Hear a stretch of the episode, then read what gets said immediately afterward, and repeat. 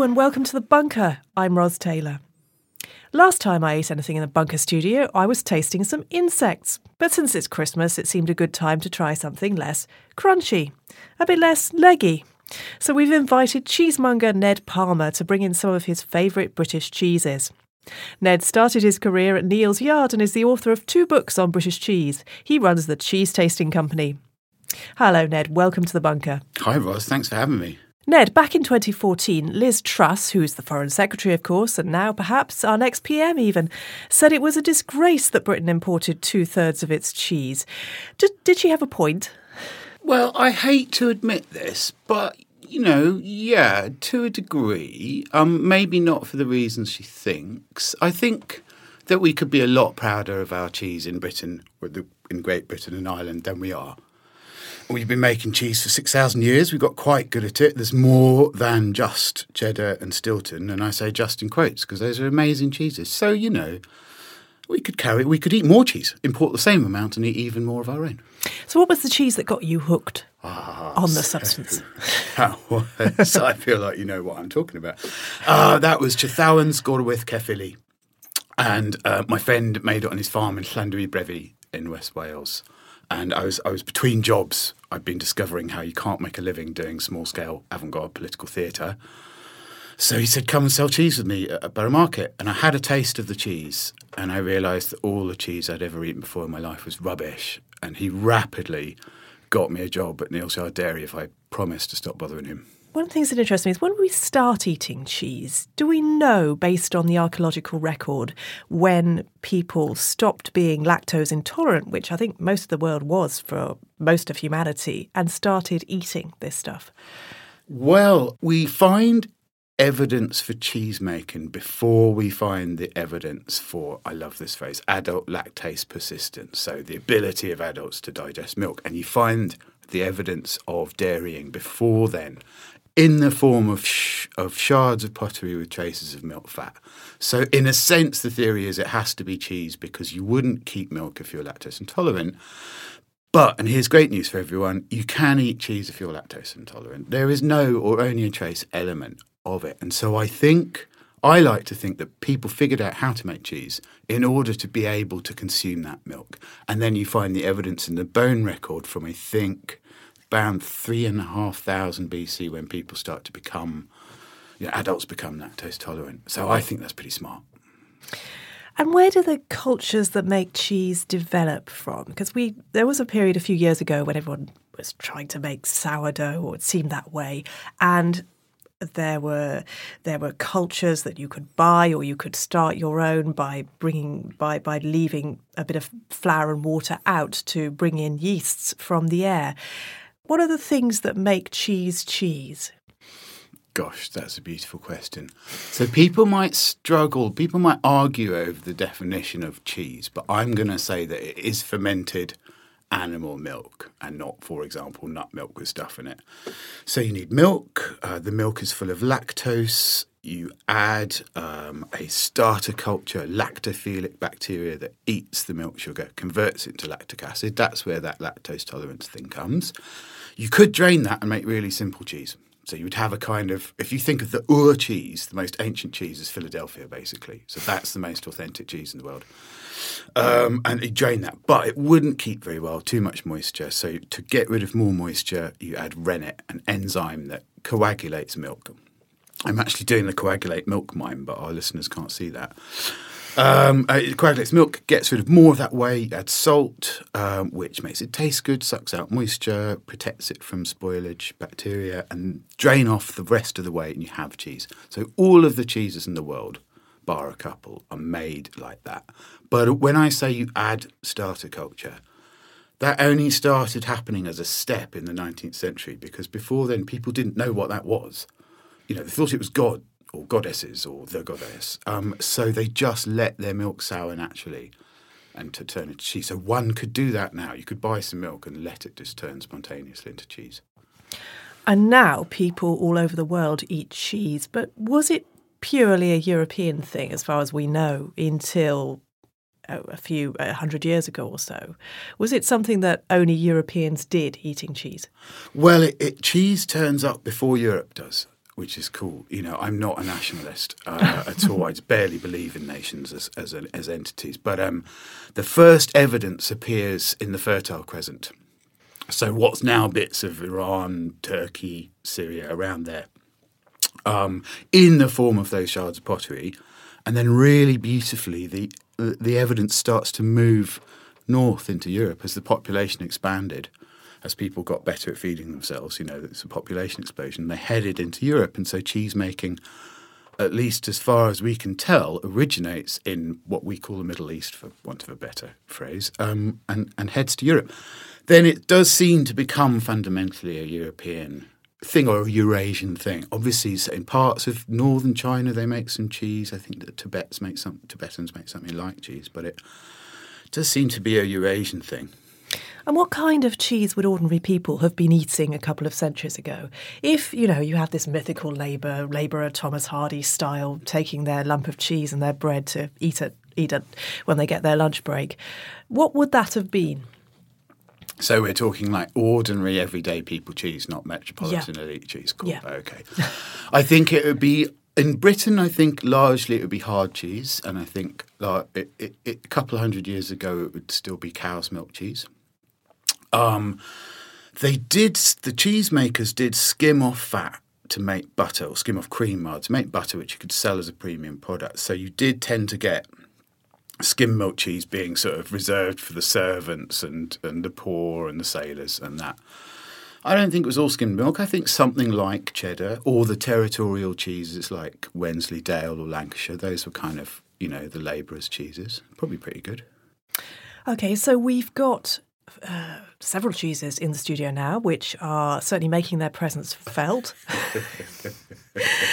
and you're going to talk me through tasting a, a, couple of them. Okay. And these are all British, although looking at this cheese board, I mean, I, I would almost have said this could be a French cheese board because it's not it's not what I think of almost as, as as hard British cheese.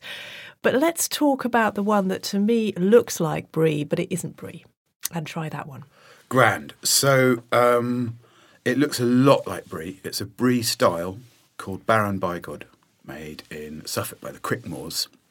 And now Jonny did go to France, to Ile-de-France, to the Dongé family, who are the top brie makers, and, and watched very carefully. So it is you know, I mean, I think Jonny even calls it brie rather than brie style. You know, the only difference to me is it's not made in, in that area of, of, of France. And this was typical. So we, the British, or British lost almost all of our tradition traditions of cheese making and had to go to the continent. This is so gooey was. Oh wait, let's just try something slightly less unnerving. There we go. uh, so having lost so much of our tradition, we went to the continent, and a lot of cheeses in this period we call the cheese renaissance in the seventies were based or inspired by. Say French cheeses. So this is very much in that tradition. Although Jonny started in, the, um, I think, less than ten years ago now. Should we try some? Yeah, let's try some. And this is going to be something sort of fairly new for me because my ch- taste in cheese is actually quite bland. I am not a cheese connoisseur. In fact, I brought some. I bought some Wensleydale with cranberry from Sainsbury's a few days ago. I am sorry to say, in a in a sort of desperation, I wanted a Wensleydale, and that was the only available. so this is going to, I think, hit me hit me quite hard. Mmm, mmm. Actually, that's great, and it's not at all. Do you know the great thing? It's not at all cabbagey because I have a horror of Do things that are a bit cabbagey, and yeah. that's not cabbagey at all. So that was a really good flavour observation. Uh, in that kind of white mould ripened cheese like brie or camembert or Baron Bigod. you often get that cabbagey flavour. So, so that was a very, very astute observation. I'd say, uh, not to ruin it for you, I'd say there's a trace of the cabbage in there. Maybe, but not in a way that I don't like. And it's quite nutty as well. Yeah. And I'm thinking, which nut? Which nut would you say it was? Kind of hazelnut. Yeah, a bit of hazelnut, I think. Good. I like to be able to specify the type of nut. You know, I think when you see descriptions on people's websites and it says nutty, I think, well, what do you mean? You know, that's I mm. want more definition. Um, you know, to say something about this beautiful brie that people can't see, when you buy some supermarket stuff, it's usually very pure white that's look, like a virgin snowfield. Not very interesting looking. And that's one mould, Penicillium candidum, which lazy cheesemakers would spray on the cheese, uh, dominates the cheese. You get that really uniform look that supermarkets love, but it's quite boring. I like multicultural cheese. So this has got penicillium candidum, it's got some geotrichum, which is what gives it cabbage, maybe a bit of yeast. And the good cheesemaker or the good affineur who ripens cheese is a mold wrangler, getting all those different populations to get on and, you know, a sort of hybrid figure, and you get something better and stronger out of that. Hmm. That was good. Oh, and by the way, with the Baron Bigod, what should I, if I had could drink anything with that? What should I drink with it? Champagne. Or indeed any lovely sparkling wine. Uh, I love a Cremant de Limoux, very nice. Um, those champagnes that have that slightly toasty brioche note goes Yeah. very well. I have that at my wedding. Graham. Oh, Yeah, it was gorgeous. fantastic. Yeah. Um, and the mouth feel. So you have a bit of brie, you have a bit of champagne at the same time. It's like a moussey explosion in the mouth. Really gorgeous.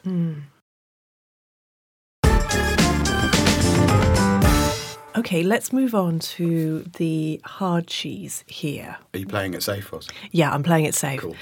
So this is a hard, yeah, hard is cheese, and it cheese. looks a bit like a very mature cheddar to my untrained eye, but I'm sure to Ned's it doesn't. It looks far more sophisticated than that. Well, you've nailed it, Ros. It is a mature cheddar. It's made Oh. by the lovely Tom Calver in uh, in Somerset. It's called Westcombe cheddar. Uh, it's an absolute beauty. It is the one from the book. Um, you don't have to eat all. Oh no! I tell you what. I mean, slightly smaller piece. Oh, great. There you go. Ned is not cutting off the nose of the cheese, which is a total faux pas, and I do know that. He cuts off a slice, Yes. which is much better. Right, let's try this one. It's like licking an old country church eating this.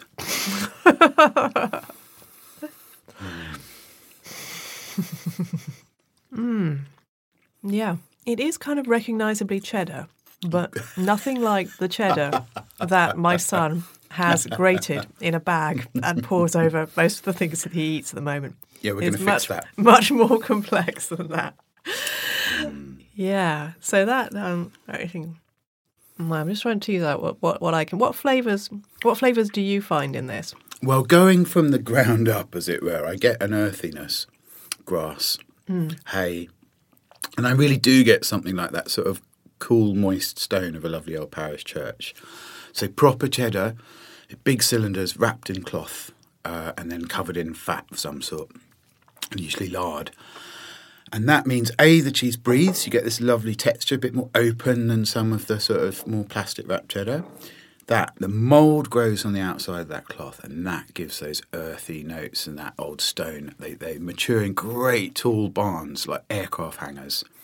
And there's something barny about it for me. When I go into one of those, I well up a bit because it's so beautiful seeing the serried ranks of cheddars, you know.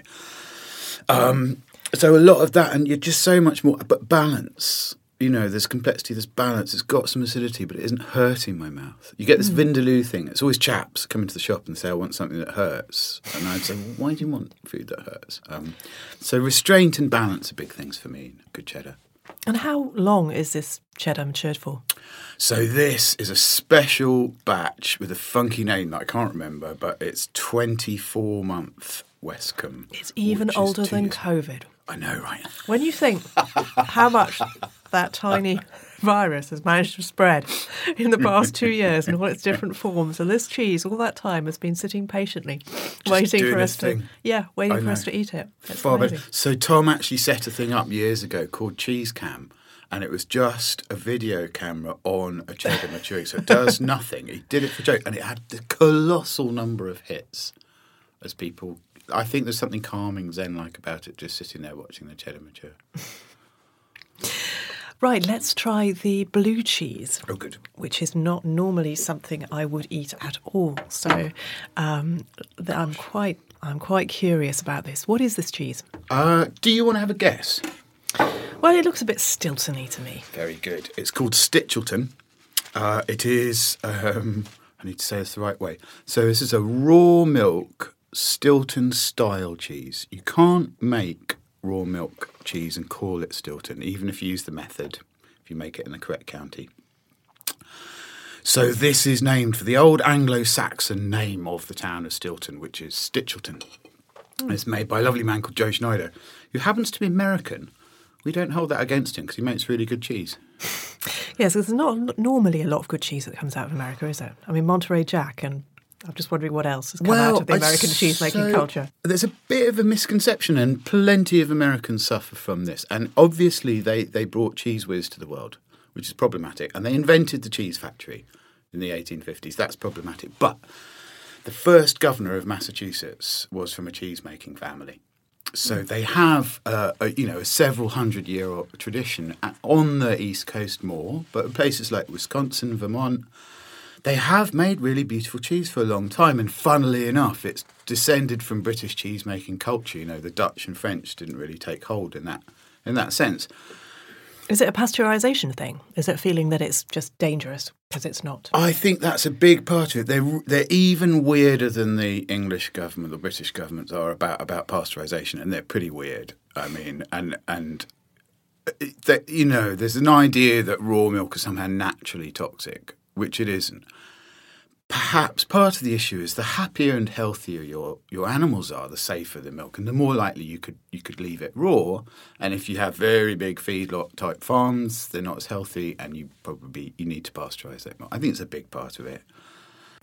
So I can see the blue mold in this, which which I automatically have a kind of, oh my god, it's blue mold. I shouldn't be eating that. Which, but I need to overcome that, don't I? You do, yes. Yes. It's fine. I, this is. It seems so arbitrary, but although if my bread got mouldy, I probably would throw it away. Hmm. I love mouldy cheese, and funnily enough, the blue mold in this is the same species of mold that you get in bread. You're looking very, very sceptical, Ros. I love that. I will say that a sign of, for me, quality in a blue cheese is that there isn't very much blue, and you can see this in this lovely piece of stitch that it's not the blue that we want to taste it is the way the blue interacts with the cheese and ripens it and so so on the whole i prefer my blues to just just have that light veining of blue shouldn't be too blue Ros. Yeah, I'm going to try that now. wonderful texture it's like fondant ice cream mm. That's very, very, very, very rich. I mean, you only need a tiny amount of this cheese to be to be you know to be quite full of cheese, but it is not as I expected. You know, it does not taste mouldy, good which is good.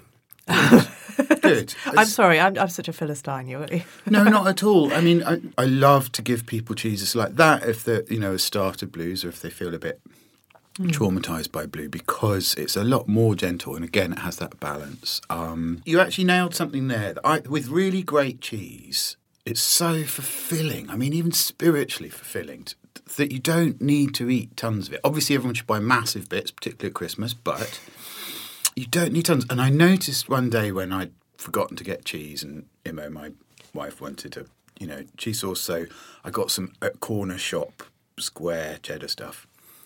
And I kept noshing on it really weirdly compulsively, as if I just suddenly developed a very brief food problem because it wasn't fulfilling me. And I kept needing more of it in a really weird way. Whereas, you know, I could probably eat more stitch than you, but um, but yeah, it's, it is more intense. But it is, yeah, it's good. It's much better than I expected. In fact, I could, I could, yeah, I would happily eat that again. I'm going to eat a bit more now. Oh, what should I drink this one with? Well, you know, the story. eat uh, this one with rather. It- yes, I think I get what you mean. Yeah. Um, the story is port, and I'm a bit more sceptical about that. I think the reason people have port and Stilton is because we were at war with the French at the same time as Stilton became a famous sort of national trendy foodstuff. Obviously, it's not much of a coincidence because war with the French an awful lot. But um, so we had to get wine from Portugal. It wasn't all that good. People put brandy in the casks to keep it and inadvertently invented port, which became, I think, trendy. It was the drink of the Whigs. So the Tories drank claret, the Whigs drank port. I think if you were trendy, progressive, metropolitan elite foodie in the 18th century, you had Stilton and port on your table.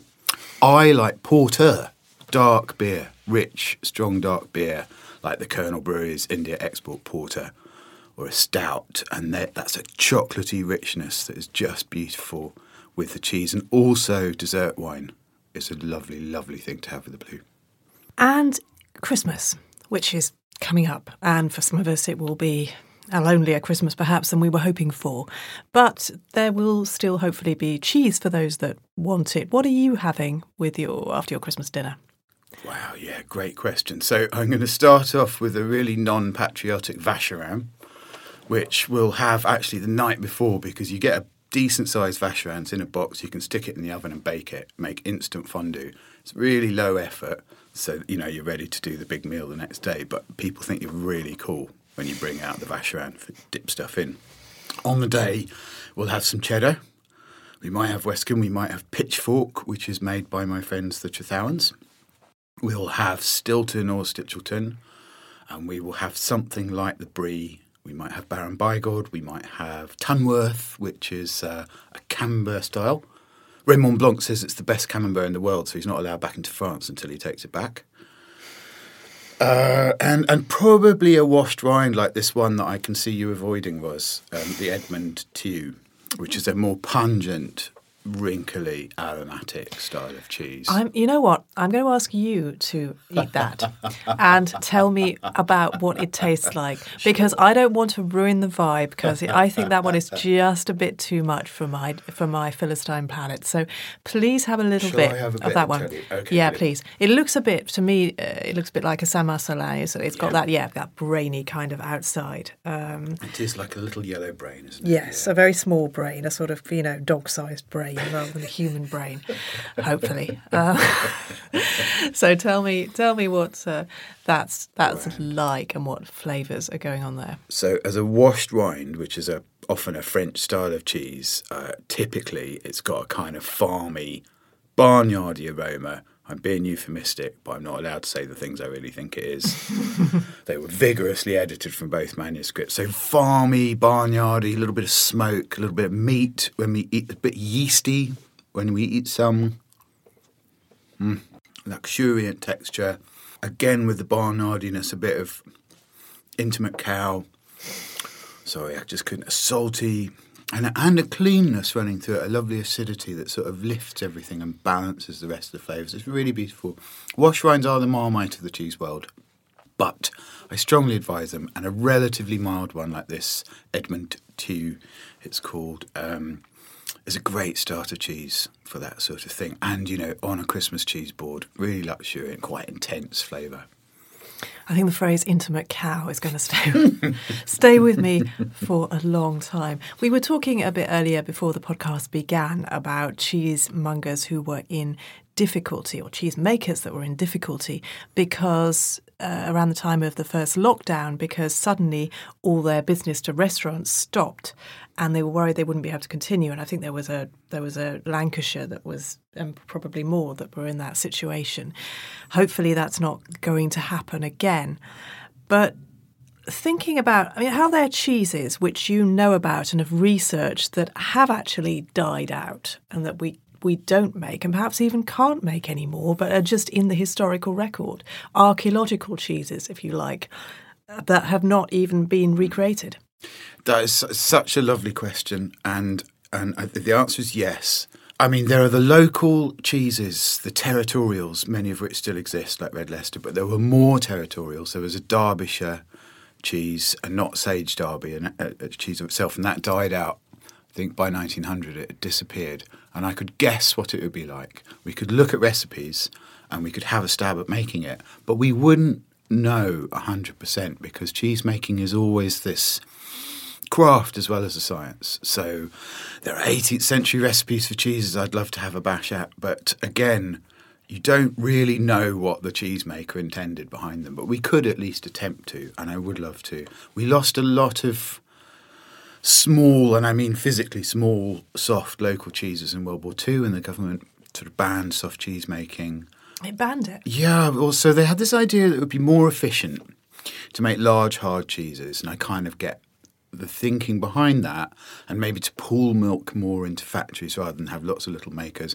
Also, in the darkest days of World War II, the uh, cheese ration in Britain was an ounce a week, which would be catastrophic for me, unless you were a lumberjack or a canal boat driver. So I would have immediately retrained, and then you got a pound a week.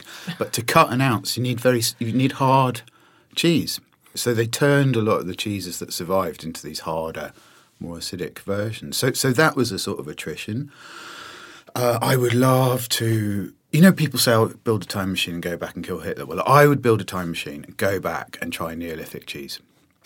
Uh, because all we all we have is traces of fat on shards of pottery, and I think that hints at soft, fresh, simple cheeses. But there's no reason to think they weren't making more techie cheeses. But we just don't know. We just don't know until someone makes me a time machine. Ned, it's been fantastic talking to you. Where did you buy these cheeses? Well, I bought these yesterday at uh, the great cheese shop Neal's Yard Dairy in the Borough Market branch. Um, you can buy cheese online from a lot of places now. So, a couple of other great shops are the Courtyard Dairy up in Lancashire, or over in the southwest is the Fine Cheese Company. And if you look on the show notes underneath this podcast, you'll find details of which cheeses we've tasted and where to get them. Ned, your book, A Cheesemonger's Compendium of British and Irish Cheese, is out now, published by Profile Books. Thanks so much for joining us on The Bunker. Thanks, Ros. We hope you've enjoyed this podcast. If you like, you can help us keep going by backing us on the crowdfunder Patreon. Search Patreon Bunker Podcast to find out how to get the show early and without ads, plus lots of extra benefits. I'm Ros Taylor. Thanks for listening.